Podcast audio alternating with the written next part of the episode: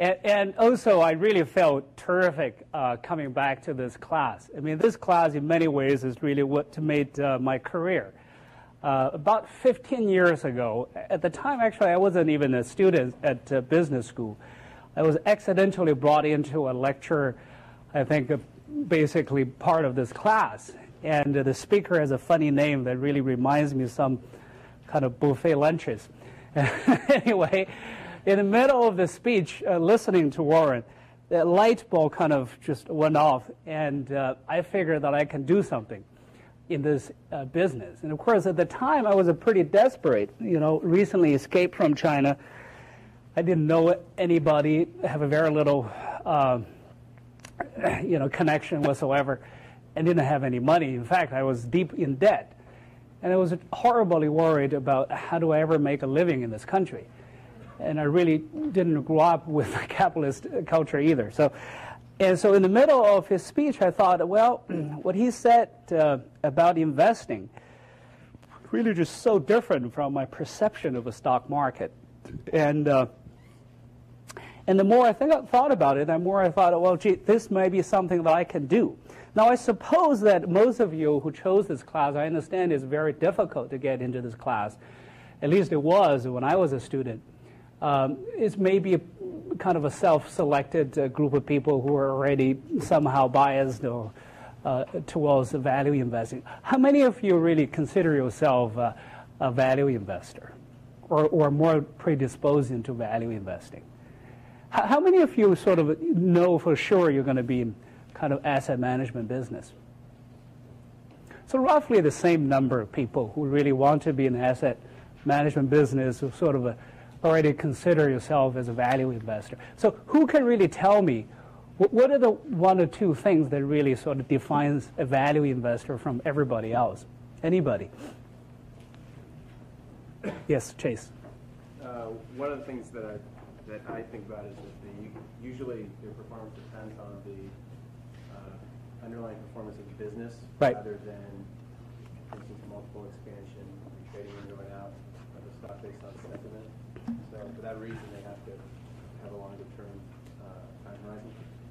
So in other words, you think that uh, you sort of feel yourself as more of an owner of a business in a sense, and therefore your fortune rises up and down with the nature of the business and how it. Things to add, please. Yeah, you, you sort of you, you demand a margin of a safety in a sense. Anybody else?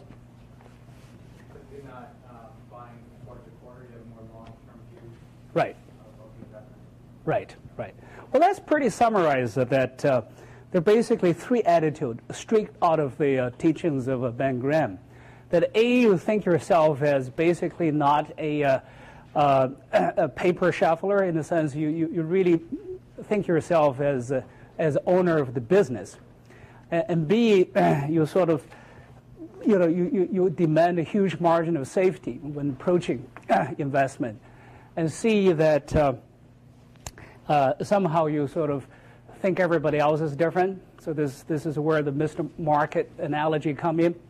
Uh, these are three things actually kind of, a, a, they all, you know, come into really coming from one perception, which is, you know, is you, you think yourself as an owner of business rather than kind of uh, a, a kind of owner of a piece of a paper and, and, and, and you own a small piece, and therefore you really don't control the business. And therefore, sort of is almost self defense to demand a large margin of safety because whatever value you perceive may not be there because you can't control it. Uh, and then because you thought you're really owning a business and therefore you really don't care, uh, you know, if you're owner of business, you don't trade that all the time. And so therefore you think that you are somewhat different from just about everybody else in the market participant. But then the question is, if you really feel you're owner of business, why do you want to be the stock market? The stock market is not created for this type of a people. Is that right? The stock market is a created is a fractionalized so that everybody can go in and go out. Is that right? Anybody have a view on that one? Who can tell me that asset you think is really um, kind of managed by value investors. Anybody have any guess? With that kind of a perception we just talked about? There's no real study, but there are a number of attempts of a study, uh, including one actually by uh, a professor next door at the law school, uh, Lo, uh, Lowenstein, yeah, and, and, which really kind of put it roughly under 5% of all assets. That actually is consistent from what we just talked about it. Now, you're really not to the majority. You're actually a very, very minority. And the stock market is really not created for you it's created for the 95% of all the other people. And that's really where your opportunity is, and that's where your challenge is. So to understand that before you go into management or business is really extraordinarily important. And that's really when I that's what I first learned when I when I came here and listened to uh, Buffett. Uh, that's one thing that stick in my mind. And that really sort of helped me to position where I am because I really know by then what kind of a person I am. I think most of your challenge, especially those of you who really want to end up in the managed management business, and I'm actually tonight primarily addressed to that group of people. Sorry for those people uh, that, that, that, are not. Uh, you are, your biggest challenge is really to understand whether you're that 5% of the people or you're the 95% of the majority. And you might think that because of the training, because you do this, you're sort of, you know, intellectually or theoretically biased towards that small minority group of people. You'll be amazed, uh, you know, how much it would change. You know, my career is sort of take a little twist as well. I always kind of run my own fund. You know, part of the time when Bruce sort of mentioned was uh, Julian, was really sort of uh, when he invited me to really share office with him because he sort of invited a whole bunch of fund managers that uh, he invested in and also share, uh, share ideas. And that's when I sort of get a much better understanding of how the 95% of other people really operated.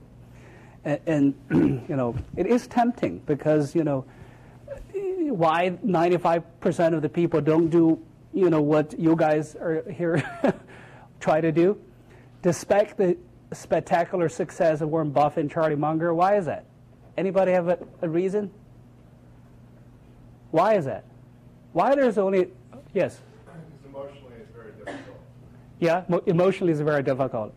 But if you think that, you know, it's very convincing that value investors over a long period of time really have much, much better uh, kind of uh, returns, you know, you think that's where the money is, you know, even if it's emotionally difficult, you think they wouldn't change it? Any other reason? Right, right. Actually, to that point. Right, right. We actually are very close to the point. I think that the, the real answer is that's really where the money is. Why that's where the money is? Because the market is really created for those group, those kind of people who are really thinking of trading in and out all the time, and therefore that they will pay attention to the short term. And therefore, that if you put up with that uh, requirement, that's really where the asset is going to find you. And so, as a result, that statistic, despite the huge discrepancy of a performance of that 5% have a spectacular return consistently over a long period of time, 95% of the money or something close to that probably would always reside to somewhere else. And if that's where the money is, you know, most of people would naturally would end up there. So my first kind of a point I want to leave with you is really to understand who you are because you will be tested through all this period of time through your future career development that you're going to really have to really face to, to, to, to ask yourself whether you're a value investor or you're not a value investor. Now, if for whatever reason that your personality is built to be a value investor, that probably means that you're somehow, you know, genetically mutated throughout the, the process of evolution. That A, you're very comfortable being in the minority which is not really very uh, natural to human beings. You know, throughout our human evolution process, the most of us survive because we stick with the group in face of large mammals. That's the only way we can we can survive. And so it is really over, you know, tens of thousands of years of uh, evolution. It really is, you know, deeply ingrained into the, your genes. Uh, but occasionally you will find a small percentage of people really survive despite the fact that they really have a different kind of a gene. It's almost a, through a mutation process that that group of people survived. So that's the first thing you have to really be very, very comfortable. Uh, you know, being very much by yourself. And therefore, you would naturally adopt the attitude you're right, not because other people agree with you, but because your reason, your evidence are right. It is common sense. But of course, as people said, common sense is at least a common commodity. Most people don't think that way. And secondly, that you would probably spend most of your time truly being an academic researcher instead of so-called a professional investor. Most of the time you're going to spend as a professional investor, as a value investor, not a professional investor, is really to be an academic, to be a researcher, to be a journalist, actually, uh, to basically be have insatiable curiosity, to really and try to figure out how just about everything works. Because investing really, the more you know, the better off you are as an investor. And so you, you just have to be naturally interested and curious just about everything. Any kind of a businesses, politics, science, technology, uh, humanity, history, poetry, literature, everything really affected your business, basically. So you almost have to, a you, you know, that, that, I don't want to scare off people. you, you don't have to put it that way. It will help you. It will help you. And then occasionally you would find a few insight that out of those studies that really gave you tremendous opportunities that other people just for whatever reason couldn't deal with either psychologically, somebody said, or because of the limitation of the thinking, or because of the institutional imperative of the institution they belong to, all sorts of different reasons. And then you go through, find out is the business, that opportunity you're given, is that cheap? Is the business a good business? Is the management somebody that I can trust? Either because they're good or because the external checks are sufficient. Um, and what else is missing, and why this opportunity presented to me. So you go through all this checklist, and you feel comfortable, and then you just have to really go over the last psychological barrier to basically do it. So let's just go through a couple of examples. Unfortunately, what, what I'm doing today, you know, I, I no longer talk about what we own. So I pick up a couple of examples of what I owned in the past. You know, I started this business in late 97. And, uh, you know, uh, along the way, been through a couple um, really traumatic events. You know, one is sort of the Asian financial crisis and then the technology bubble, a couple of the different things. But during those period of time, you, you tend to have more interesting opportunities. Let's start with, uh, uh, let's go back to 98. So it was a fall in 98. And I tell you, the search that I go through are very simple because I'm interested in all sorts of different business. I usually just get menus. You know, I got hooked to Value Line while I was a student here. You know, every issue as it comes out, I just, you know, love to read the whole thing from beginning to end because that's really the best uh, uh kind of education if you want to have an encyclopedia knowledge base and database which you have to. Uh, so just to go through that page after page after page is just enormously helpful. And, and the first thing I always check is sort of the new low list. You know, the, the new kind of a low is the book, low is the P, low is this, low is that. That really attracts me more than the new high list.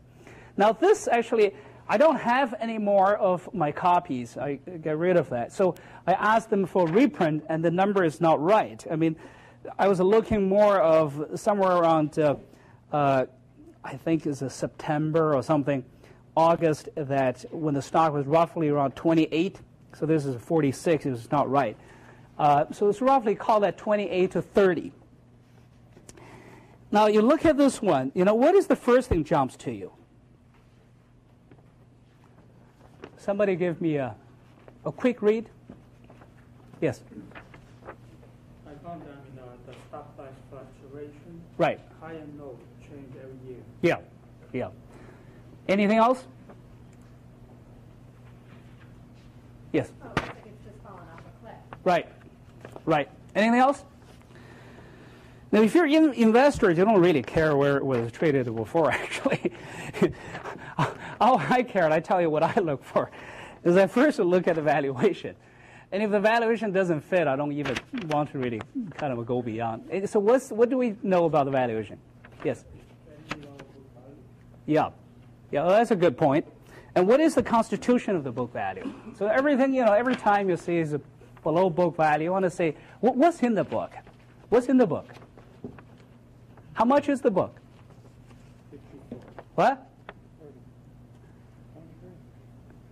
No, that's simple. You can just, you know, call it a 28 and then you got a what? Uh, 11 and a half million shares?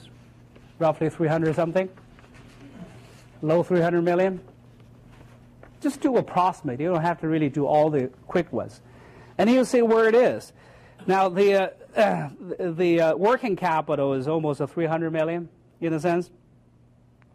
And of course, it was the end of the uh, Q3. And in, in retail, what, what, what do you know about uh, kind of end of a Q3 in retail?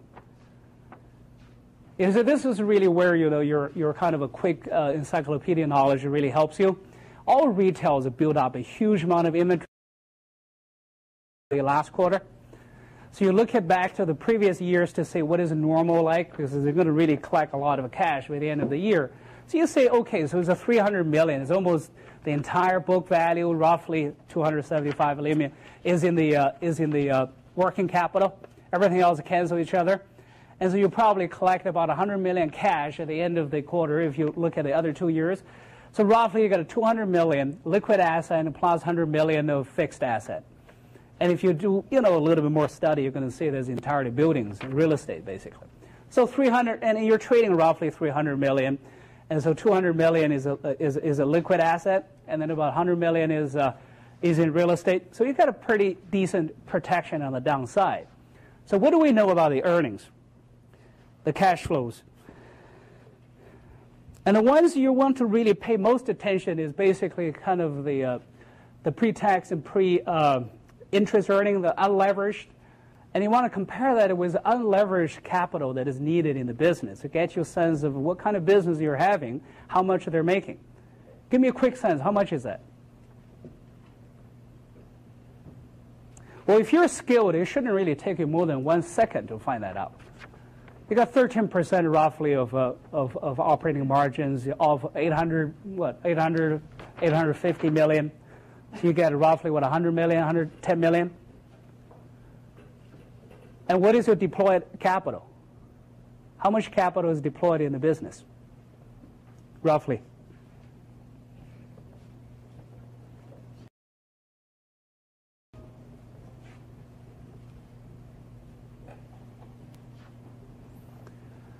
You would have roughly about, say, 200 million in, in, uh, in liquid asset, and then about 100 million in buildings, and then the 200 million of liquid asset, probably 100 million is cash. So you roughly have a 200 million deployed to capital, and roughly returns about 110 million dollars. So your return on your deployed to capital roughly around 50 percent at that point. So that's not a bad business. So you shouldn't really. I mean, you start with say you, you give a five second look and you say, hey, the business. I don't care, you know, all the other things. The business was trading roughly, you know, right around the book value. Book value is pretty clean. Uh, is basically consists of of a tangible liquid asset, working capital plus, uh, you know, 100 million in real estate, and. Uh, and the deployed capital is basically two thirds of that. And, and for that 200 million, you return roughly 100 million or so. And so they shouldn't be bad business to begin with. So next you check sort of a, why this whole thing sort of fall apart at that point. sort of a missing. I mean, whenever you say something like that, you say, wow, that's not a bad, you know, if I own the whole business. Remember, you always sort of think as yourself as a business owner. If I own this business, if I can buy the whole business at this price, you know, you, you probably want to own it. And it's actually it's not a bad uh, name, right? Most people recognize Timberland as a brand, right? So what is the reason at the time? It's turned out is that was the height of the Asian financial crisis, that all their competitors, especially Nike and Reebok, see their sales, especially in Asia, uh, falling out of a cliff. And so the whole contingency, sort of all the apparels, uh, all the retailers uh, shoes, and international brand, anything that has exposure to Asia, all fall apart. But what else is, is going on? So, so you try you try to check, you know, what other people are thinking about this. you know, you, you, you, you may not really listen to their advice, but you want to really know what other people are looking at. So you check to see whether there's any analyst report. It turned out there's no analyst report. Nobody covered this. Well, for a company that's doing about a billion dollars in sales, is you know, it's a reasonable company, it's a big brand. So why nobody kind of a cover about this? Any possible reasons you can speculate? Yes. They don't have debt on the balance sheet, maybe they don't go to capital markets, and so they don't need, there's no analyst there to basically sell products. Which is good or bad for you? Uh, For an investor, it's good. Fabulous for you. Fabulous for you. And you go back to, say, 10, 15 years. The good thing about value line is you go back to 10, 15 years, and you see whether they ever really need to that money. What did you find in the business over the last whatever years? It's been growing. the profitability has improved dramatically over the recent years, but has always been pretty profitable. And therefore, their need for financial market is very limited. Any other reasons? What's the ownership structure?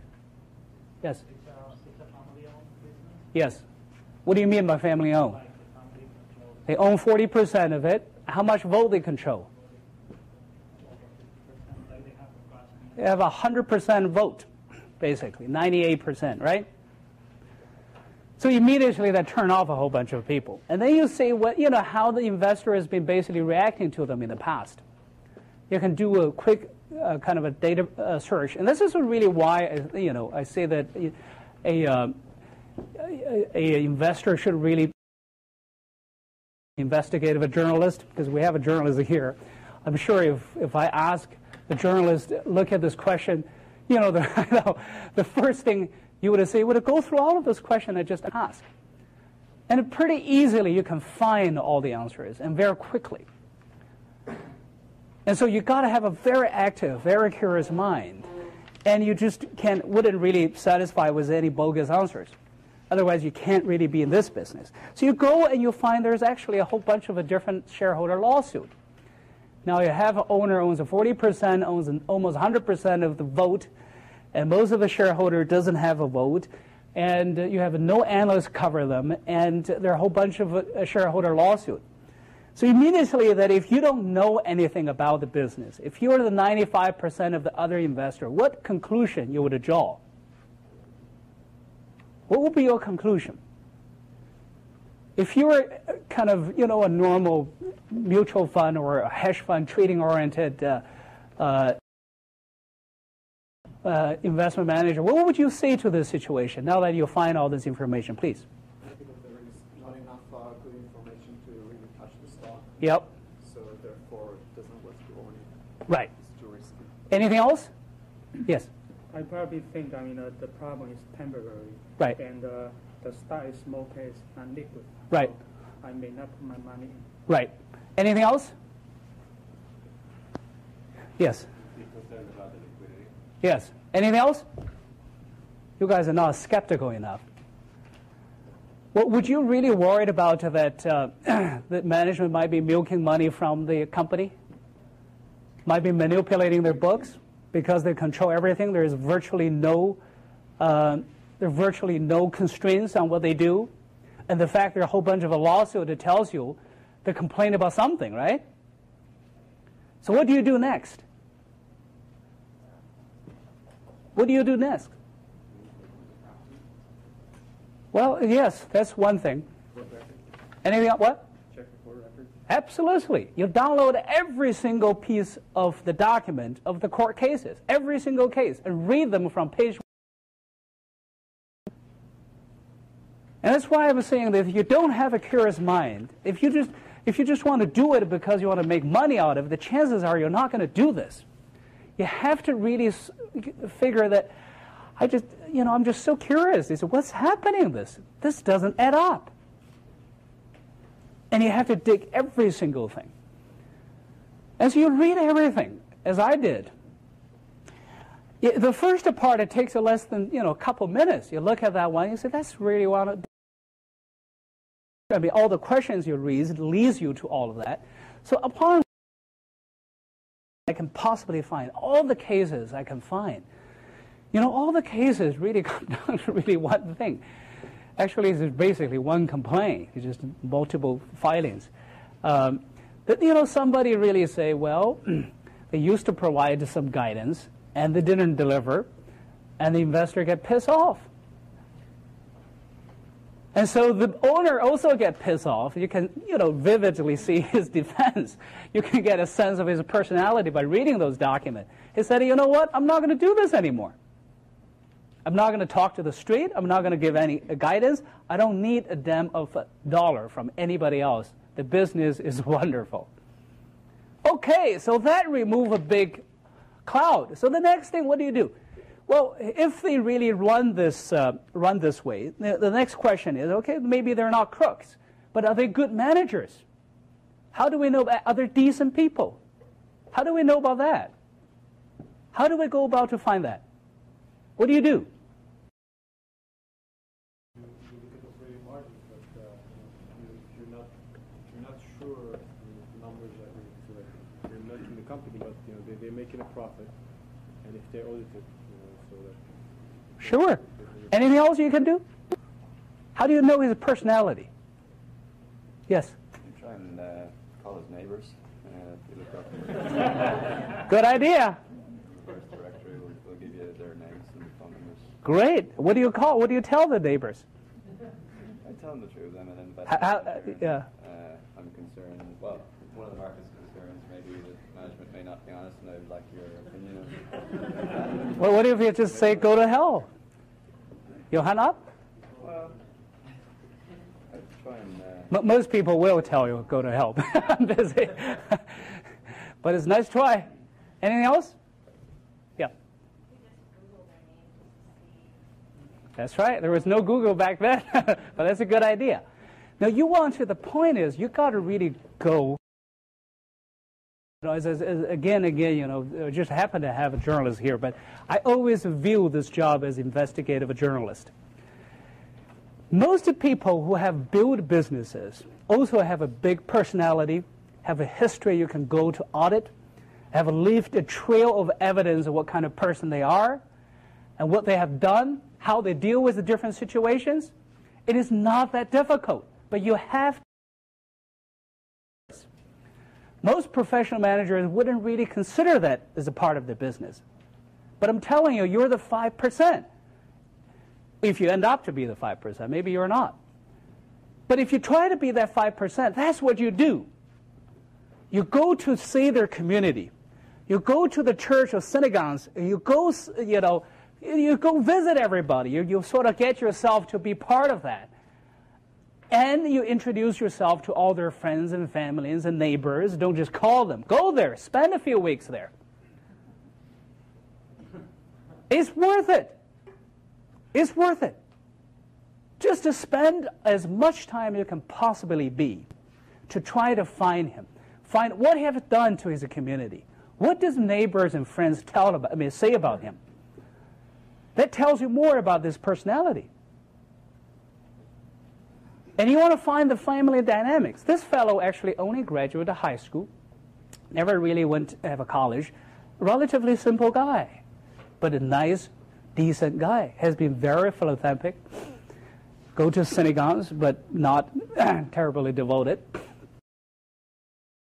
But the more interesting thing, he has a son who actually went to business school as well was actually my age at the time. It was in the uh, mid 30s, early to mid 30s. And at the time already assumed to be a COO of the company. So I did all of the things I suggest to all of you. I did further, and I find what this son's, all the board of the father and the son's on. And I find one of the board the son was on actually is run by a friend of mine. So I invite myself to be on the board. so I join on the board along with the son, and we become very close friends. And then I really know what's going on in that family. It's turned out this is one of the most admiring family I've ever met. They are people of the highest integrity. They're wonderful. And they also happen to be brilliant businessmen. So after all of that, the stock actually still trading right around 30s. And so that's sort of, you kind of answered, you sort of know, you know, did I miss anything? You sort of say, probably not, I didn't miss anything. The other 95% just don't know, or their industry imperative does not allow them to do anything about it. So what do you do at that point? What do you do? Buy. How much you want to buy? Let's suppose we have $100. What?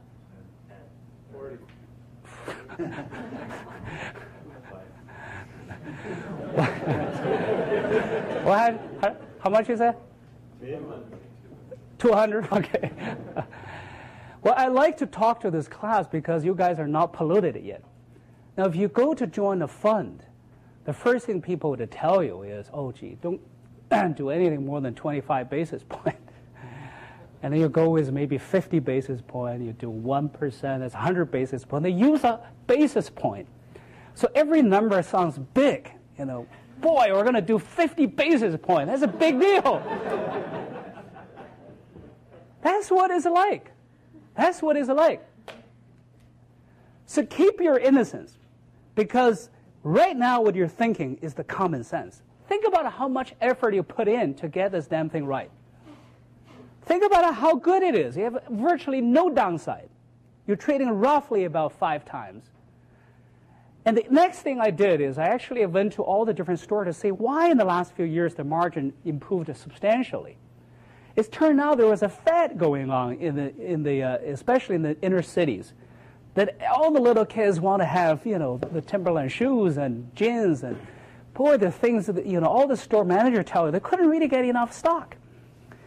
And you look at how much of their international business, how much is actually in shoes and in Asia? Less than 10. What they make out of that? Less than 10.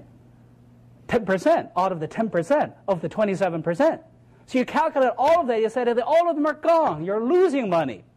So what? It reduces your earnings by less than 5%. So I put a shitload of them. Anybody know what happens afterwards? In the next two years, I mean, you guys all have internet. You can check right away. They don't let us check. Really? You should do that. You should. Have. Why do you want to listen to all this shit? you just do whatever you want to do. As I said, you know, you're right not because other people tell you to agree with you. You're right because you need to do that. You need to check on that. All of those things should come to you in no less than five minutes. Otherwise, you're just not a good analyst. If you're not a good analyst, you'll never be a good investor. Seriously. So you have to at least technically train yourself to be very, very proficient with all of that. Well, the next two years, this damn thing went up seven times. And the truth of the matter is, during all those time, it was propelled by earnings. And so you, during all this time, you, did, you still did not have any risk. It's not like you're hiding, you know, writing some technology company after they doubled, tripled. You expose yourself to a huge amount of attacks. It was never more than 15 times earnings. Never. But if you it from five times to you know, to 15 times, and the earnings been growing in that period of time 30% a year, I mean, that add up. That add up. And the other took over as a CEO, and he had entirely different ideas about how to run a company. He was very articulate. He's one of the most articulate person I ever met. Still is. So he doesn't mind to talk to uh, analysts. initiate not uh, earning guidance, but analyst meetings. And the first meeting, guess who? Uh, you know how many people showed up? It was him, me, and another analyst. Three people. Three people. And the last analyst, when I sort of went kind of, you know, somewhere in 2000, the end of 2000, the room is just absolutely filled with nearly 50, 60 people. A major street breaker house kind of initiated some kind of a coverage. So that's no I know when I have to sell. So I sold everything. Anyway, let's go back and say, hey, you know, time kind of flipping. This is sort of a year and a half ago. Wait, Donald, okay, Yeah. Did you worry about what happened between 1994 and 1996? In particular, 19. Because that's really when the lawsuit occurred. they, they did have a period of a time. And what happened then? Well, they do have a misstep at that point uh, because their product uh, wasn't right. And they, ba- they build their business really on the reputation of this kind of waterproof. Uh, it- they're the first guy who really come up with this concept of waterproof. And so they did, uh, you know, sort of mix, they send mixed signals of both waterproof to shoes and non-waterproof to shoes. And, and in marketing, that was a mistake. That was a mistake. And it confused the market, and it confused the integrity of their claim, and, and, and they suffered.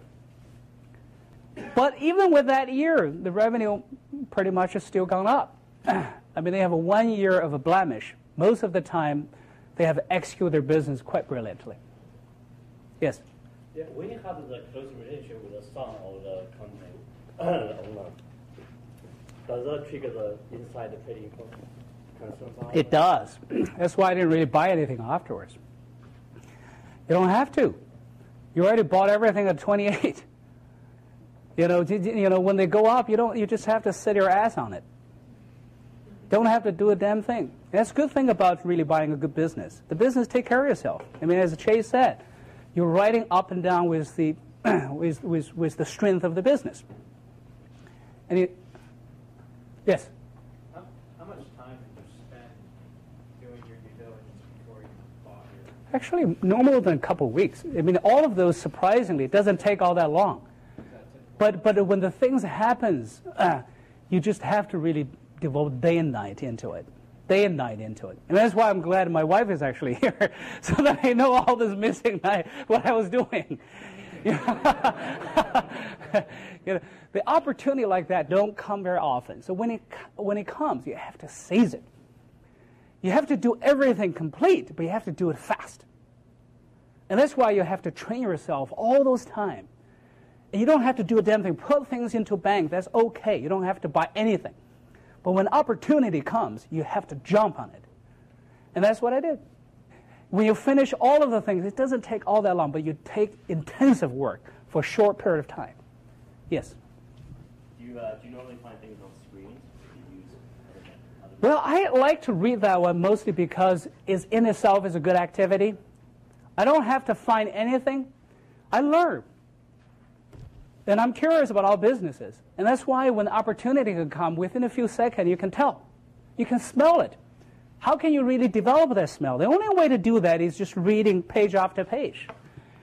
And Value Line is particularly good because it really put, you know, uh, uh, all sorts of different datas and all sorts of, of, of, of years, not just one year. And so that's the you know, easiest way for you to really learn a whole bunch of different businesses. Yes? So what percentage of your fund did you put in it? I, I, I would really keep that confidential, but a shitload. okay, let's go back to, to a year and a half ago. Okay, so this is a fall, and you know this thing come from this book. I mean, this you know is you know this you know this is like a you know standard poor. Uh, well, you know every every you know every broker has a book in every country. Give you you know one page summary of every company you know, just you know, S&P has a book for U.S. companies, which I use, but I, I prefer to use Value Line, as I said, because of a U.S. company, it just give you more information. And for other countries, they don't have Value Lines, you go with this. Okay, so I just flipping on that one at that point. You know, there's a one page, you know, jumps on, and so that's the page. So what uh, people can tell you about that page? Yes.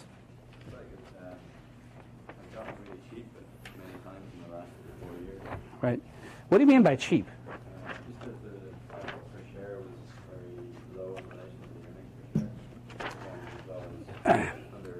Well, if you really think about your, your owner, don't think about per shares, okay? So just train yourself from now on, don't think about per share numbers. Think yourself as an owner. So give me, what is the market cap?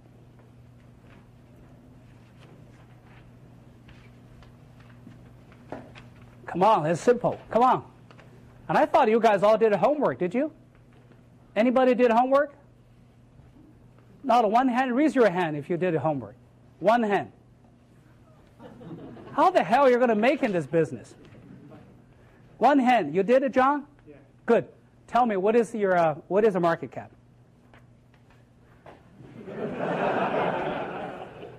No, I mean, uh, I found that it's very difficult to understand the Korean company.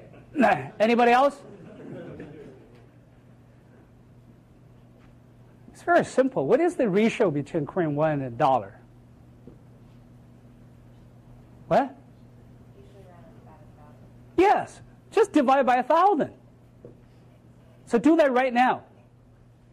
What is the market cap? What? 87 million? Roughly about $12. Roughly about what? Five and a half million shares? How much is that? Don't use that one. Don't use it. you know use your kind of you know get used to if you want to read a lot of company, you know there's a lot of a company this one. Okay? Each page should take no more than five minutes. And the only way to do that is don't use those calculators. Just get yourself into more of a mental uh, little things. You can really look at those things, and immediately within five minutes, you get a pretty good summary of the basic financial data. So don't use all of that. Tell me the numbers. 12, five and a half million, okay? So 60 some million dollars. Give or take five, 10 million doesn't kill you. What is their earnings last year?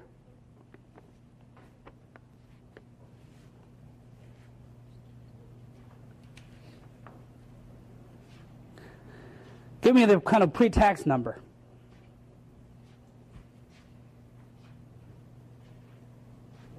Come on, you guys. You're the Columbia Business School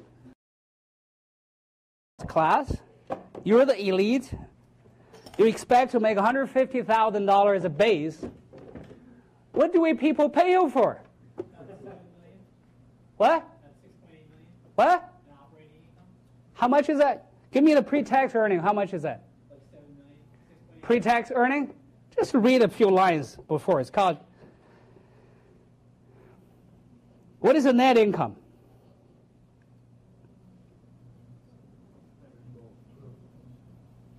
Twelve. That's the six months. Double that, and the year before is what? Twenty-four million pre-tax, thirty-one million. You're trading at a sixty million dollars of market cap, roughly about two times. What's your working capital? What's your book value? What is the book value? Come on.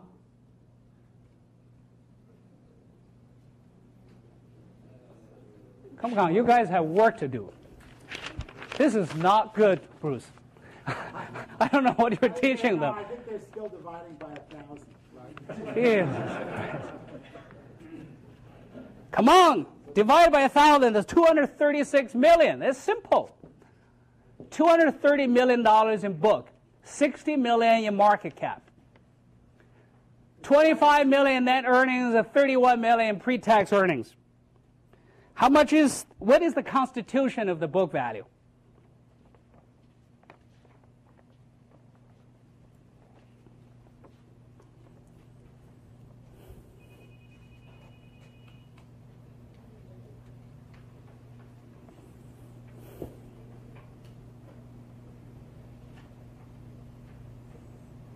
How do you really go about to do this? We have to probably go to the basics. Okay, who can tell me how do you really do those things quickly? Just as, as an analyst, you know.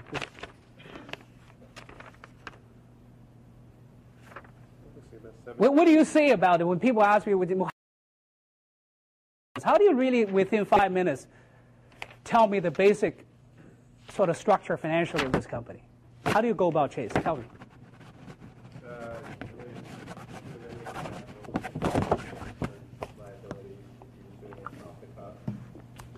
or so, looks like, and then add in your, your per fixed assets, just get a feel for how much is it roughly? contributing capital. So that's another hundred and eighty million or so fixed assets. Perfect. Simple. What do you use in businesses? Use some fixed assets, some working capital. That's it.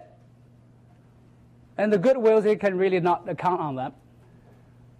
But that's it. That's what you need to operate a business. That's what you mean by owner. If you're owner, you look at something like that, you should be able to tell right away. And if you can't do this, well, that's Bruce's fault. I shouldn't really fault you. I mean, that's basic you, you would learn, right? Okay, so now here's the basic thing you come out of this one. Okay, so this one is not to give you a whole bunch of different information, right? It tells you roughly is traded at $60 million in market cap. It has roughly about $30 million in pre-tax earnings. And it has about 70 million, roughly 180 million dollars in fixed asset, come up with 100, 240 or so million in book value. So what does it tell you? What do you do next? You look at that one, it took you five minutes, you got this one, what do you do next? What? Figure out why it's so cheap. How do we know it's cheap? We think it might be cheap, but you're not conclu- it's not conclusive yet. You have to, you have to go to, you know, next to find out what exactly what is the earning, what is the book, what is the constitution, the working capital, what is in the in the uh, fixed, uh, right? Now, I'm just basically using common sense and common logic. I mean, this is something you have to really think. You don't have to go through a, any, you know, this is sort of a, you're still kind of a, you know, savable, if you will. If you, you know, that's why all my employee ever had really never went to business school, and never worked for a uh, kind of established management firm, and some of them never had accounting because I find it's easier to train them than somebody who, did. Clear hasn't really demonstrated here. I mean, if you sort of go through if they're teaching the right way, you should be able to tell right, right away what it is. Okay, so we did some work, and it really takes no time. Of the 70 million in uh, current asset, you know how much is? It's all cash. Securities, tradable securities. Of 180 million, of the 180 million in so-called fixed income, well, they recorded, they own 100% of a hotel. They recorded a 30 million as a book. They also own 13% of a department store, which is recorded on the book of 30 million. It just so happened that department store is next page. So it's easy for me to find. I turn the page around, I find the department store. I discover it is roughly had a market cap of 600 million. So 13% roughly give me what? What? 80 million. Roughly 80 million. So the book really underestimated the value by another 50 million. And they also owe three cable companies, mid 10 percentage. And they also rate a whole bunch of real estate. And next, I look at that department store. They look at, boy, it has exactly the same profile. They're trading roughly around the cash and security they own, about two, three times of their earnings, and they own a whole bunch of a different asset. Turn out they're the second largest cable operator as well. And the next thing I learned is this department store really functions more like a hotel. It's not a department store that we understand here. They don't take any inventory. They basically provide it's more like a shopping mall. And they charge it by taking a percentage off the top line of all the merchants sell their stuff there. Okay, so you add it all up. Here is what you have. Okay, you're paying $60 million. You have a $70 million in cash. This is no debt. $70 million in cash. You have another 100 million in stock. That's how much is that? 170 million. You have a $30 million a hotel. The value hasn't been changed over the last 10 years. And real estate in Korea has gone up dramatically over that same period of time. I went to Korea and look at the hotel. I look at all their department stores. It looks quite decent to me. I check the recent transactions of all the things in the neighborhood. They all indicate me that value is more like a two, three, four times of what is on the book. But supposedly I take it on the book. Supposedly I take it on the book. Let's add another 150 million. How much we have right now? Roughly 320 million or so, which I paid a 60 million. And besides, I have an earning of about $30 million a year. What did I miss? What did I miss? Yes? Corporate governance? Good question. What about it? I mean, that could in that, in that market, you may walk away with nothing, and maybe management, management could take it from there. Uh, you may not have any rational behavior of shareholders. Any evidence of that could happen? Yeah, there's- I think there's multiple cases in Korea over the last couple of years, although the corporate governance has improved. like, I can think of one that we covered before, that's Right. because of that. Terrific point. Absolutely a great point. Anything else? All your assets are also about 100 kilometers from a lunatic with a nuclear bomb, so that's not really something. Great point. Anything else? Uh, You could have governmental regulations that could hurt you. A good example would be like Korea Electric Power, which had uh, Right. the government set, you know, low prices where they had basically lost money. Right. Anything else? Even the lawsuit liability, What? The liability because of lawsuit, you know. What kind of a lawsuit? It could be lawsuit from the customer or from the shareholder, or could be from the uh, supplier, you know. That could happen to any company, right? Yeah, You're reasoning that specifically for this company or any company? any company. Okay. Anything else? So far, I haven't heard anything about local market, as if the only guy who would really bother about those are foreign investors. What about the local market?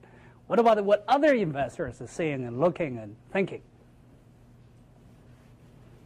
What is the competitive landscape like in that area? Good point. Look at it. That's why I give it to you. I thought you're going to do it. Yes. What's that? Small market. Absolutely. And how much is it owned by the uh, insiders? Oh, you don't have it there. It's about 50%. you got a whole bunch of different things against you. You also have a whole bunch of different things that really in your favor. You have to go through all of it, each one, and think rationally, carefully. You have to add to that list of the attitude of the local investors, the other people who are buying, because there's nobody from foreign that really own this damn thing, if you check that. So you go through all of that, and we don't have time to go through all of that, but you should. And then you'll come up with a solution. I mean, uh, uh, come up with your de- decision, as I have. Now I sort of own it. And what happens to the stock uh, since? Well, again, nobody's have any computer or whatever you can check. We'll trust. Okay, so I'll have uh, two charts that uh, that are printed out directly from Bloomberg. One is that um, that department store. It was traded around uh, somewhere around 22. Last I checked, it went to about 100. And then this one, start was 12. Last I checked, it's around 70 something. Each went up about five, six times. Anyway, well, I give a couple of examples just just tell you that uh, this type of approach is not natural to an investor. It's not natural to you. However, if for whatever reason you come to the conclusion that you yourself, your personality somehow fit in this mutated gene pool, that this is something that you might really be looking to do.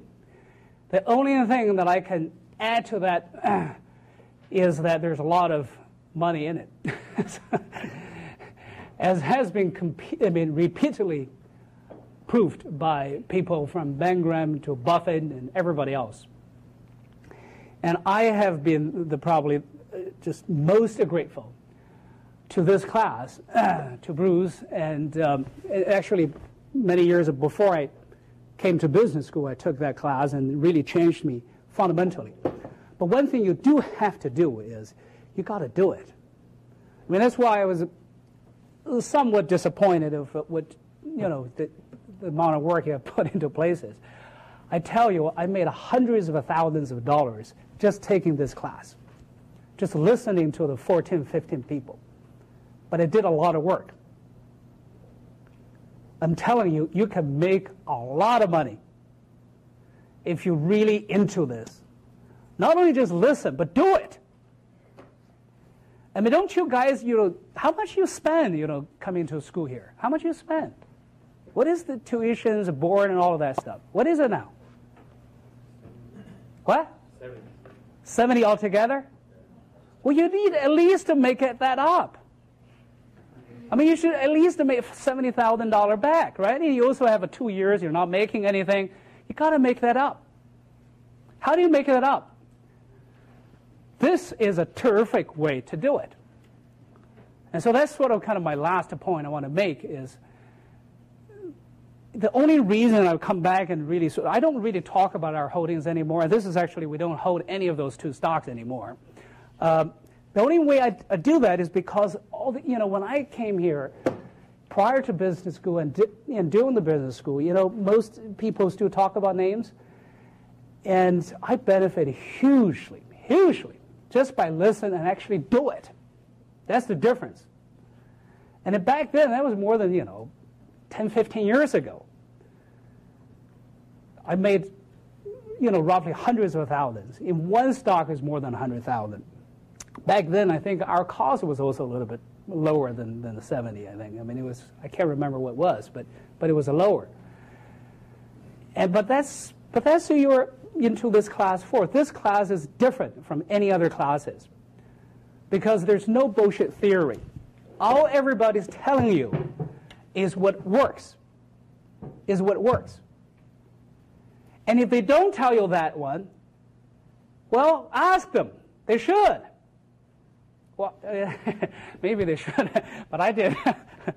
okay, so that's you sort of you, you guys have a terrific opportunity. You'll be able to bid all the points that got into Bruce's class, and if you don't really use this thing, shame on you. You got to do it. I mean, those are things really. There's so much gold in it. That little pages those little books, those value lines, all of them. You got to use it. You got to do it. I mean, you're young, you have energy, you know. What to lose? There's nothing to lose. You want to take questions? Yes. yes, go ahead. What are some of the more common mistakes made now in this analysis? What? In the research that you do, what are, what are some common pitfalls? Well, the, the, the, the, most, okay, so if you're analyst, okay, I always tell my analysts, I only need two things from you. And if you want to be analyst, and you need to be analyst, of course, before you become a good investor, you want to provide accurate and complete information. Accurate and complete. Most people failed on both score big time. And you just have to go to that extra length in order to get it done. If you can't succeed on that one, you can't succeed, succeed in this business. Because most of the time, you're going to stand alone, basically against just about everybody else. And if you're not really confident about what you know, and you're confident about your prediction, what other people know or don't know, you can't possibly be putting that kind of a money when the thing's going into a free fall. When it looks like you're really losing all your money. When everybody else is laughing at you. All the smart guys. So you must be able to first do accurate and complete. And the second thing, in this business, okay, most money are not made on those stocks I was just talking about. Your biggest amount of money you're going to ever make is not from that. Those are things that really get your bread and get your basic business going and give you the basic returns. They do not provide you outsized return. Even if both stock went up five, six times, they do not give you the outsized returns. If you're a value investor in the truest sense, okay, so there are two schools. I mean, you can do the Tweedy Browns, you can do the Ben Grahams, um, or you can do the Buffett and Munger type, which is more of kind of what I'm interested in. If you want to be that one, your return is going to come from a handful, no more than no more than number on the two hand, in your entire life of maybe 50 years of tremendous insight. Tremendous insight you're going to gain that no other people have. How do you really build that insight? There's no other way other than basically continuous curiosity, intense curiosity, continuous study for your whole life.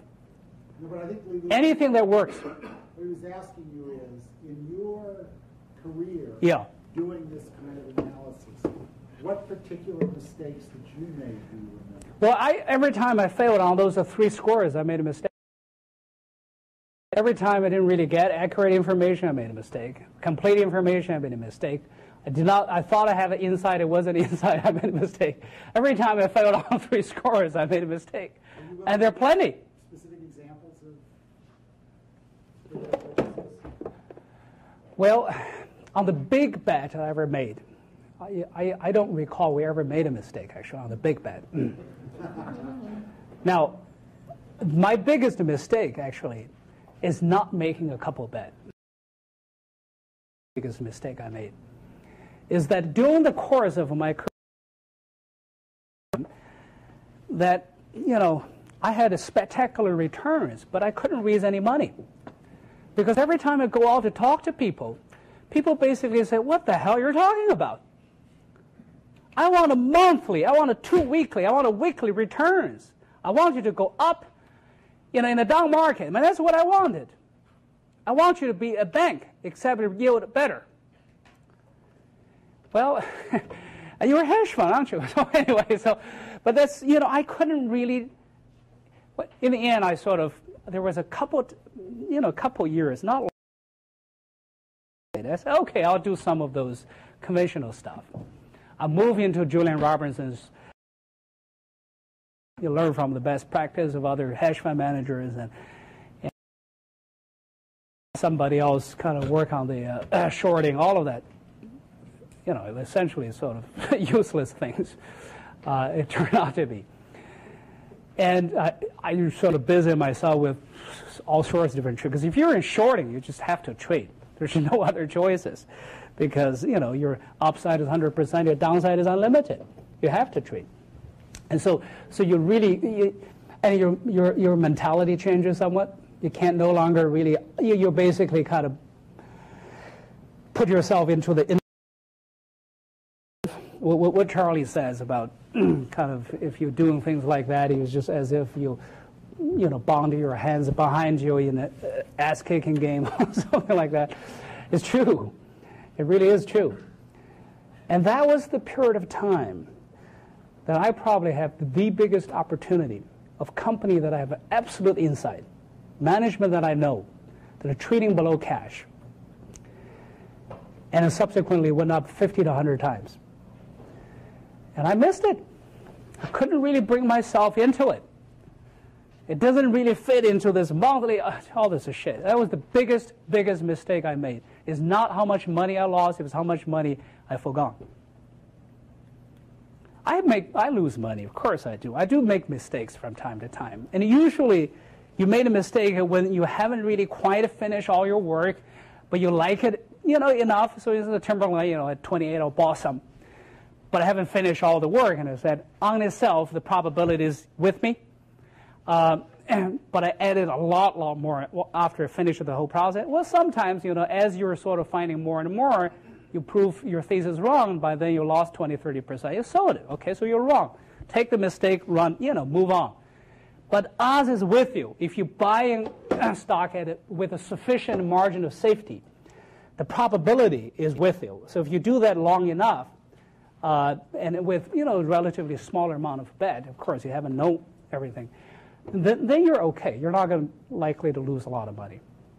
But if you cannot really bet on the things you know, and you know you have insight, no other people have it. And that's the biggest mistake. I cannot forgive myself for making that mistake. You going to tell them what that company is? No. Because I still might have a chance to do that. no, seriously, you go through your life, you may not have no more than five, ten insight. And you develop that one over many, many years of study. Some of the things I'm doing, really, I find myself doing that 15 years ago. I studied the American company and now I find the Asian counterpart. And I find the valuation that I like. I find I can really bet. But I studied that business for 15 years in between. I know everything about that industry and what really makes that business ticks. You need to have that kind of insight in order to really, you can really swing with conviction. And if you cannot do that, either psychologically or because you're ill prepared, you just will never really make any real amount of money. I mean, you go through, you know, you do what Ben Graham does, what Tweedy Brown does. I mean, you're going to have your 10, 15% a year, and you're likely to do much, much better than most of the professional managers, the 95% of other people, but you're not going to make the outsized return that Buffett have, have been able to achieve. And you may not have that opportunity throughout your life. Why should it be easy?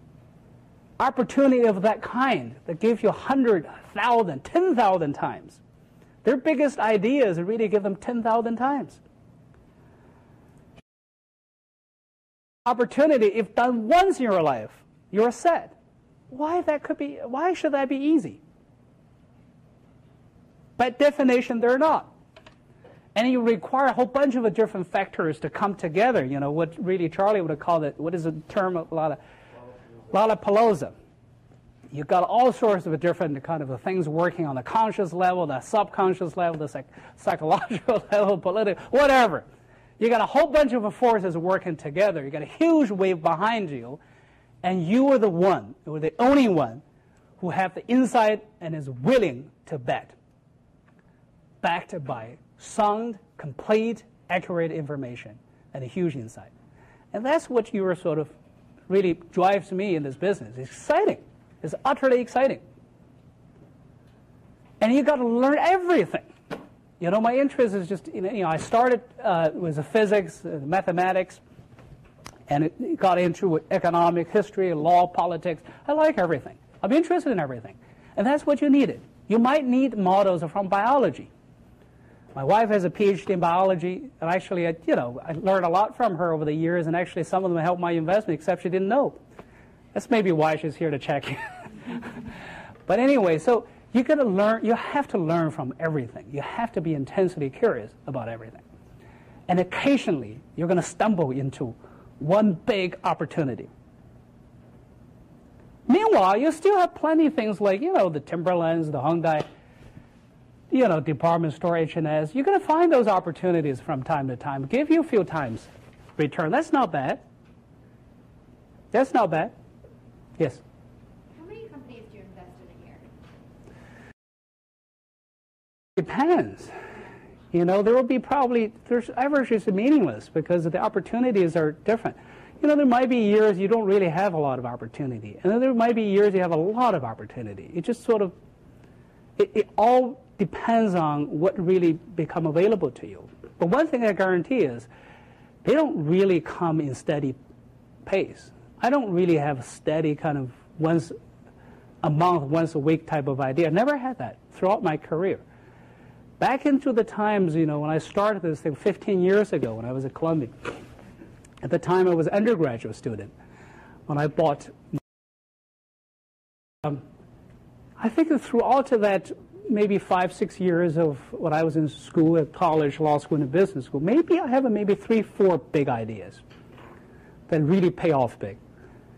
And, you know, how do you average that out? and then afterwards, you know, I get a little bit better. You know, the things about this approach is you progressively get better and better and better. To the point you look at a page like that, it takes you, you know, a couple minutes to tell you right away whether something can jump out. You can smell it when you see something. So you get better and better and better. So you might actually have more opportunity. Or the market is just not cooperating and you don't have a lot of opportunity, uh, good ideas. A year goes by. That's okay. But I do not want to, a whole year goes by, whereas I did not learn anything.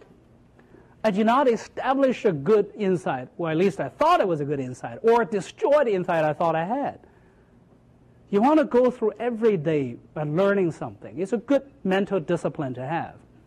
And a year goes by, you have to learn a great deal. How did you find purchasing your first thoughts when you were undergrad? Well, I wrote a book, and it gave me uh, a little bit uh, of uh, advancement, and uh, somebody paid a small amount of money and bought the movie right for that. And uh, but my negative, my net worth is a negative because you you have a whole bunch of borrowings, but I have cash, and so that was pretty good. You know, on balance, you know, my net worth, I mean, as a cash, is, it just couldn't really offset the debt. But I do have cash, so I was very, very lucky in that regard. How do you allocate your time between searching for ideas, researching ideas, reading value line, reading books on biology, law, physics, and Well, I would say there's only two divisions. All of the things you list, that's all searching ideas. Okay, so when I read biologies, when I read physics, uh, when I read history, which is really one of my favorite things, it's all searching ideas. When I do business, uh, when I when I find an idea, I want to read it. But if I find an idea that are actionable, say if I kind of one of those things jumps out, that's all I do. Okay, if I don't have, I do the other one, and then the rest of the time is basically with my kid and my wife. we got two little one, little girls, one and a half and three and a half, and they're really just, you know, I learn from them too because to see how human cognition really develop, which is enormously important. When you try to really figure out, you see, my checklist is, okay, is that cheap? Is that a good business? Who's running it? What did I miss? You know, I go through all the checklists. When I go to the who did I, what did I miss? That is hugely important to understand psychology, to understand human cognition. And no other places is better than really observing how humans develop those cognition from early on. And that's why actually, you know, playing with my two little girls really helped me tremendously as an investor. So I guess it's all work. anyway. Do you do any non-equity investments? Do you invest in distressed or do you use options? Anything. And in addition to all of that, I would also add one more thing. Okay, so you know, I said there's the three things that distinguish a value investor. Okay, so you've got uh, business owner mentality, you have a different time horizon, you demand a huge margin of safety. But it's all come from one thing, which is sort of a, you're a business owner and you're a cautious business owner, and you can't control the outcome of the management. Therefore, you demand a compensation. It's almost self-defense of a margin of safety. And then because you're a business owner, you tend to be long-term, blah, blah, blah. They're all the same. Now, people would ask me, okay, if you're a business owner, okay, why the hell you double with the stock market? Stock market is not is mean is not mean for the business owners. It means for the people who can trade. That was the attraction of the stock market. That's why 95% would never buy into this idea. Because if everybody, supposedly everybody, this would never happen because of human nature, but supposedly 100% of the people all are, you know, value investors. Would there be a stock market? No, hell no. Who would buy IPO? We thought IPO, where does the stock market come from? Where does the secondary market come from? And if everybody demanded a huge margin, why anybody would sell to you? So, that's why I started the lecture by basically saying that you are basically, you, you're, you're not, you do not belong to the stock market. And therefore, you have to always, always understand that perspective. And therefore, to position yourself properly. And don't get carried away.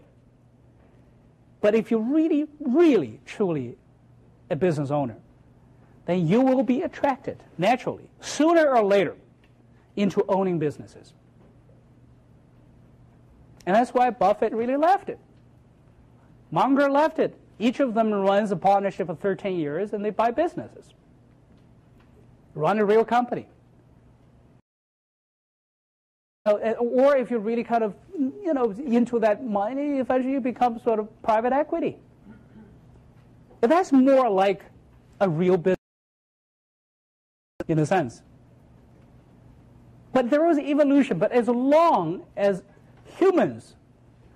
I mean, a value investor with that kind of perspective will always find something to do, something profitable to do in the market that's not mean, that's not designed for them. One is that the people designed for are fundamentally flawed people.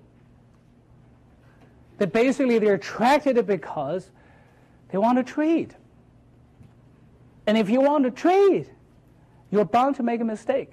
You're bound to really get your emotions carried over. There's a fear, greed, or whatever the other emotion in between. You're bound to make a mistake. And so when that happens, there will always, always be room for guys like you. You know, supposedly you are that kind of that five percent. There will always be opportunity for you. Okay. Yeah. What drives your decision to sell? What's that? What drives your decision to sell? That's a very interesting question. I, I evolved over that question. I used to have a philosophy if I don't want to buy at that price, I sell. That was used to be my philosophy. And I find myself evolving a little bit from that one because occasionally I find a business, Find an insight that I just like the business so much. I all of a sudden find myself being a real owner but basically saying somebody tried to attempted to really get me to sell because the price is very good. You know, the, the sort of is, is not something I'm willing to buy, put it that way, at that price. But my hunch is the probability is with me that over the next 10 years, better and better and better. And that's really the law of distribution of good businesses. The leaders take a disproportionate amount of capital and in certain industries, that advantage, that huge advantage, and that's when I really began to think, okay, so now you got to do a different calculation. Okay, you sell, A, you may not be able to find another opportunity to buy it back, and B, you have to pay huge amount of attacks because at that point, assuming you're right, you already accumulated a giant amount of attacks, which you have been borrowing from government interest free. Essentially, if you don't sell, you basically borrow, you're leveraging your position by a margin of 30% or something. I mean, in my case, it would be 50%. If you, by the time you add 12% in the you know, state, all of the other stuff, it's like, you know, 40, 50%. So you're leveraging a position 40 to 50% interest free and it's not called upon and it's indefinite loan from the government to you. And so if you can think, and the business will be able to deploy that capital at a return that roughly, uh, you know, it's not even 15%. In superb business, I usually find is a 50 to 100% return on deployed, deployed capital. And they were able to deploy that. Boy, that mathematics get very, very interesting very quickly.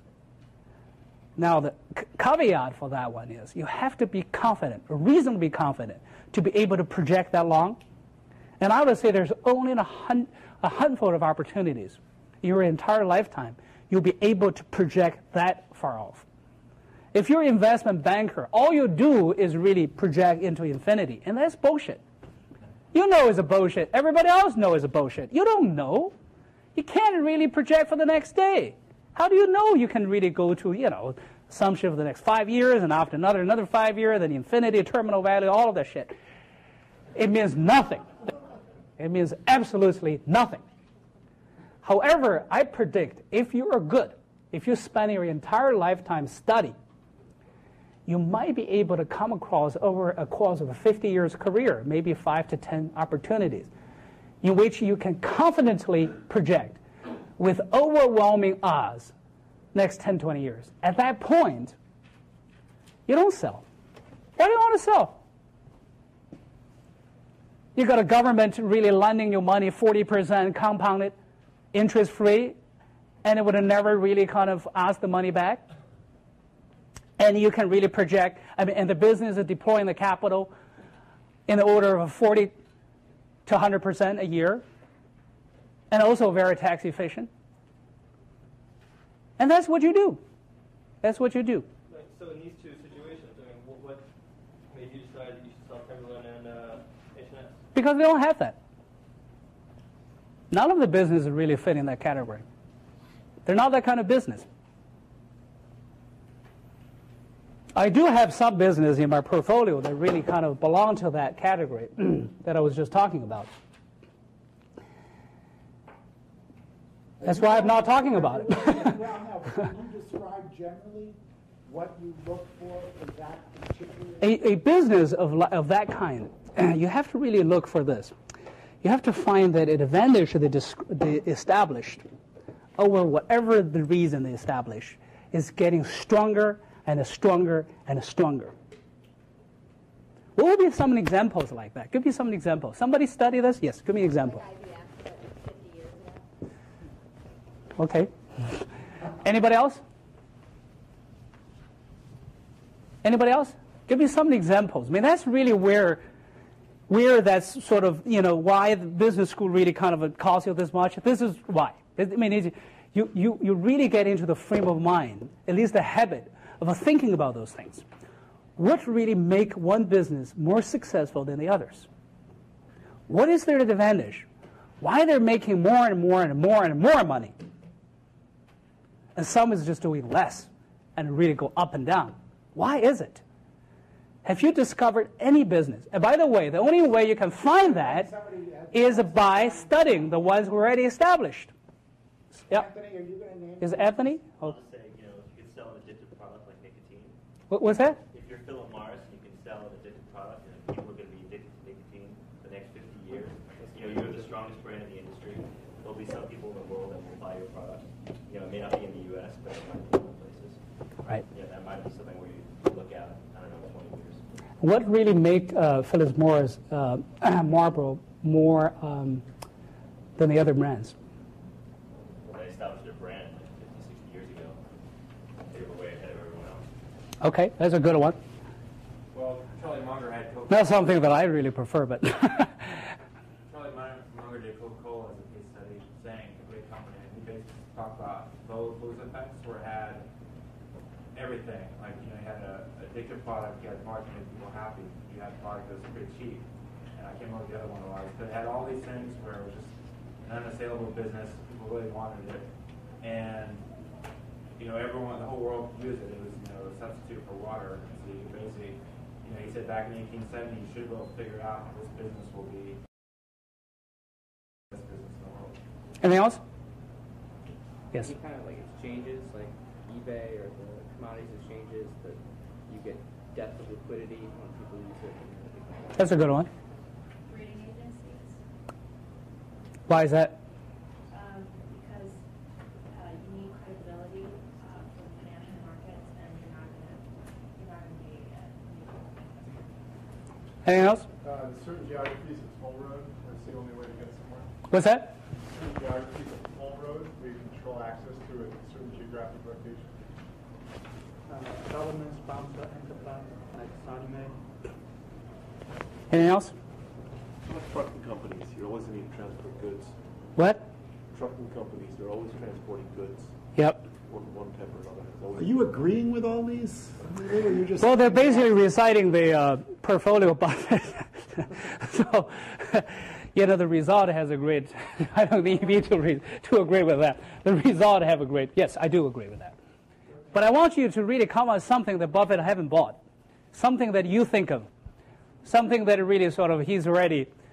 In other words, I don't want you to just get that one because you got a stamp of approval from somebody who's really already uh, firmly established as the rating agency value investor.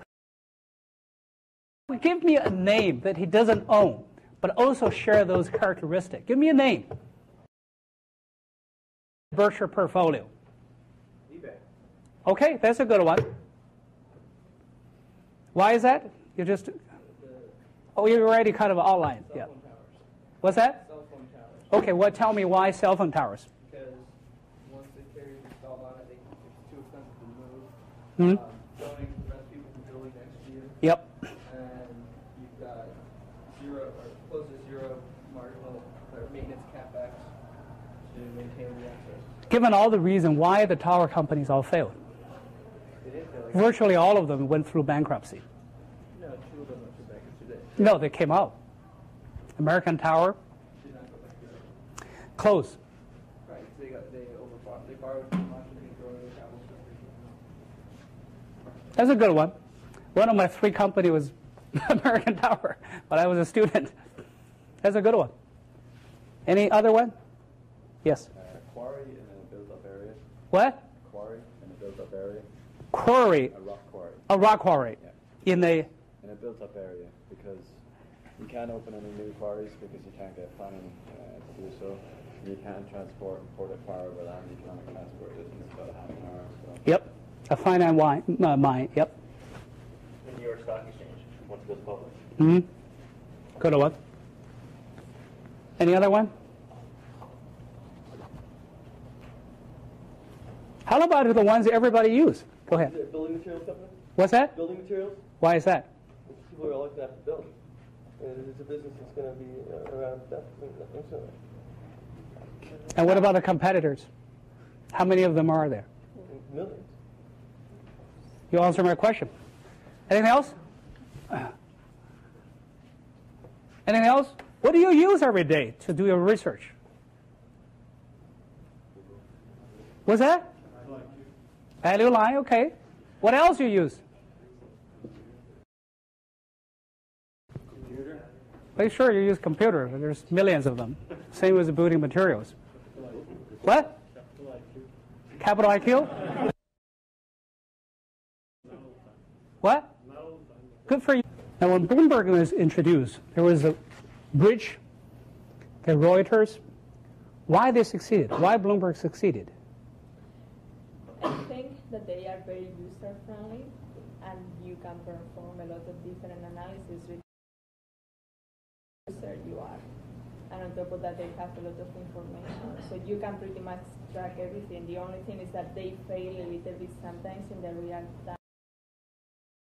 Aside from that, you can do everything. Good answer. Anybody else can come up with this one? Let's talk about Bloomberg a little bit because this is something you everybody use. Any other reasons you can think of? Didn't they initially also have to deal with Merrill Lynch? They invested at the beginning. What? Merrill Lynch invested in Bloomberg, so maybe they, I'm not Okay. sure, maybe they decoded it there. Okay. Anything else?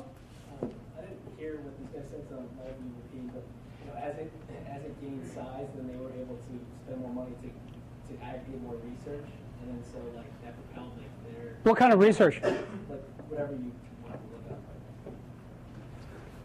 Anything else? Started, he was a partner at Salomon Brothers in bond trading department, so their, their analytics were far more detailed and far more Okay. extensive than Reuters. Okay. High switching costs, Why is high switching cost? because the people who use the machine have a high um, opportunity cost of their time. It takes a long time to learn all the functionality of Bloomberg. For all the answers I heard, this is the best answer. All of the things you talk about is true, but this is really the most important reason. This is why that there will be moment, there will be in any businesses. I want to read this example is because it's really, you know, virtually all business you observe, not all of them really went through this dramatic example, but they all went through similar type of an examples of transformation. And sometimes something is just happening in a certain industry that if you really went through different industries, you can almost tell where that outcome is going to come out. This is why you got to study. This is a fabulous case study of how you know a company really come from nowhere, going into an industry that already have a number of established, long established uh, players, and somehow really began to make an inroad little by little, and at a certain point crossed a milestone point. After that, they become a monopoly. Where is the British? Where are the Reuters? They're gone. They're gone. Partially because, partially because at a certain point, exactly as you said, at a certain point, anything that is hard to learn, that is highly, highly, uh, highly, highly kind of relied upon to do your daily work. Once you learn that damn thing, you do not want to learn that again.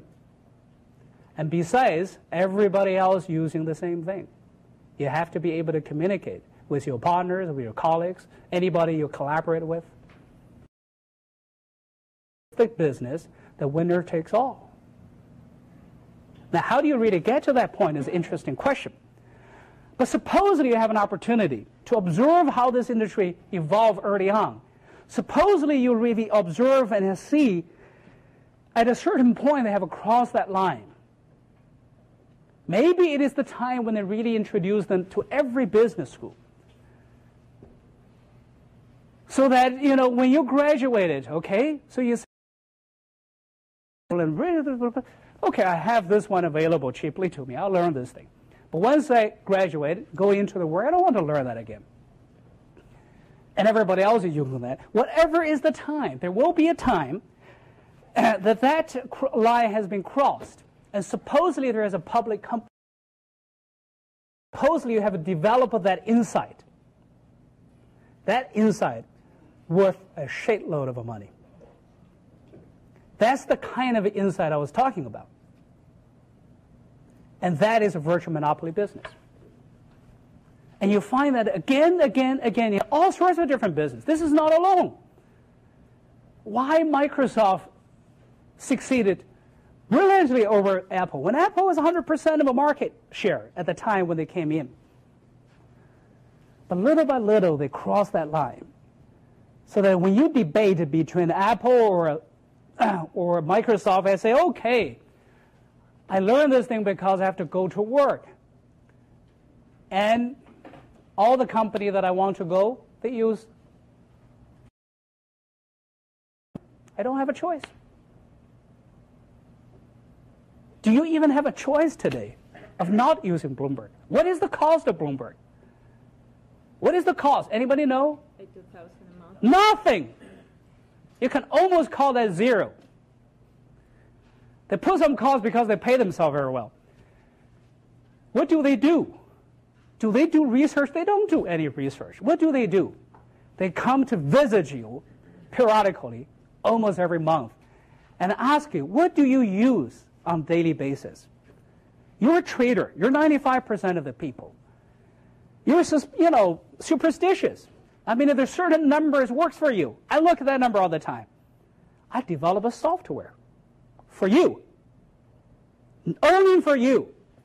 How many functions Bloomberg has? Tens of thousands. Does Bloomberg have a manual? Hell no. They don't want to give you a manual. They want to get you individually hooked on the two, three, four, five, five, six things. And they can charge. Use that every day.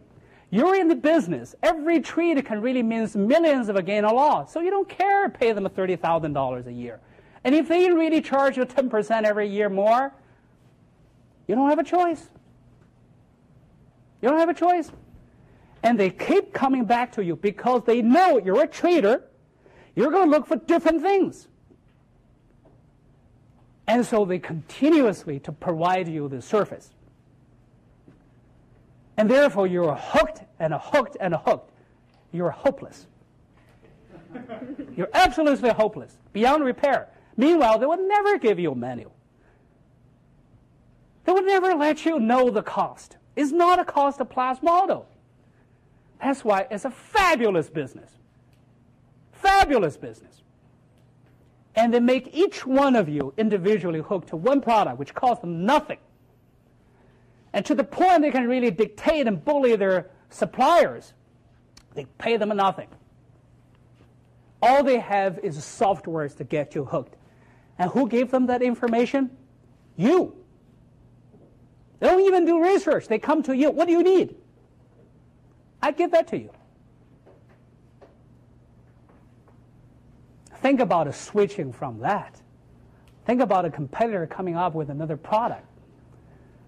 That each individual, you know, we're talking about 100,000 professionals individually in 100,000 different ways. How do you compete? How do you compete? I don't know. What do you really, why you use that for? I don't know. There's no manual. Now, supposedly you know that. Supposedly it's a public company. Supposedly you know the moment of inflection point. Do you want to invest? I would. That's what I mean by insight. Okay? You study every business, every business, I guarantee you. Every,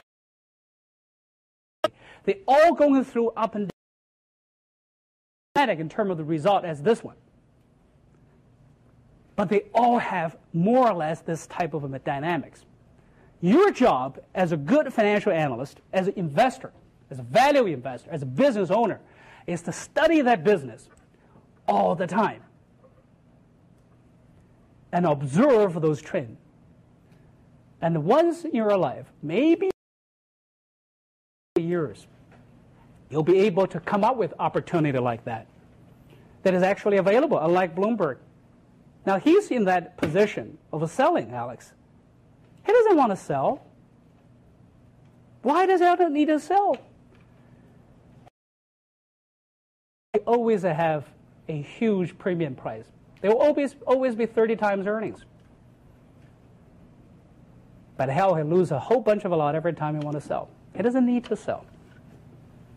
That's when I really began to evolve with my philosophy from if I don't buy or sell into something that I just said. When you have things like that, you don't need to sell. You don't need to sell. Any other questions? Oh, sure. Any whatever questions, yeah. After making your investment, how involved are you with the business and the management? I, I, I, After you're making your investment, right? How involved are you with the business and the management? Well, and by the way, is after making the investment, how involved do you get with the management? Well, it's all different. You know, I've made a whole bunch of private investment. I serve as the chairman of two of them on the board of several, including Capital IQ. You know what? When we built Capital IQ, we intentionally copied the Bloomberg business model. And I'm really building another model that really copied the same one for the engineers, basically. Any high professionals that need to that kind of things. So you know, you know, all the insight you learn can be applied for different businesses. In that case, I'm very active. Of the board, a lot of the time I'm the largest shareholder and a lot of other ones, you know, this Hyundai department store, I couldn't even get a call. I couldn't even get a receptionist to really take my call. I went to there, I visited everything. Uh, I sold all the properties, but couldn't get anybody to talk to me. But by and large, I like to know as much as I can possibly know. I want to be with the friends. You know, there's a Timberland situation. We become such a great friend, the CEO, the son actually become my investor.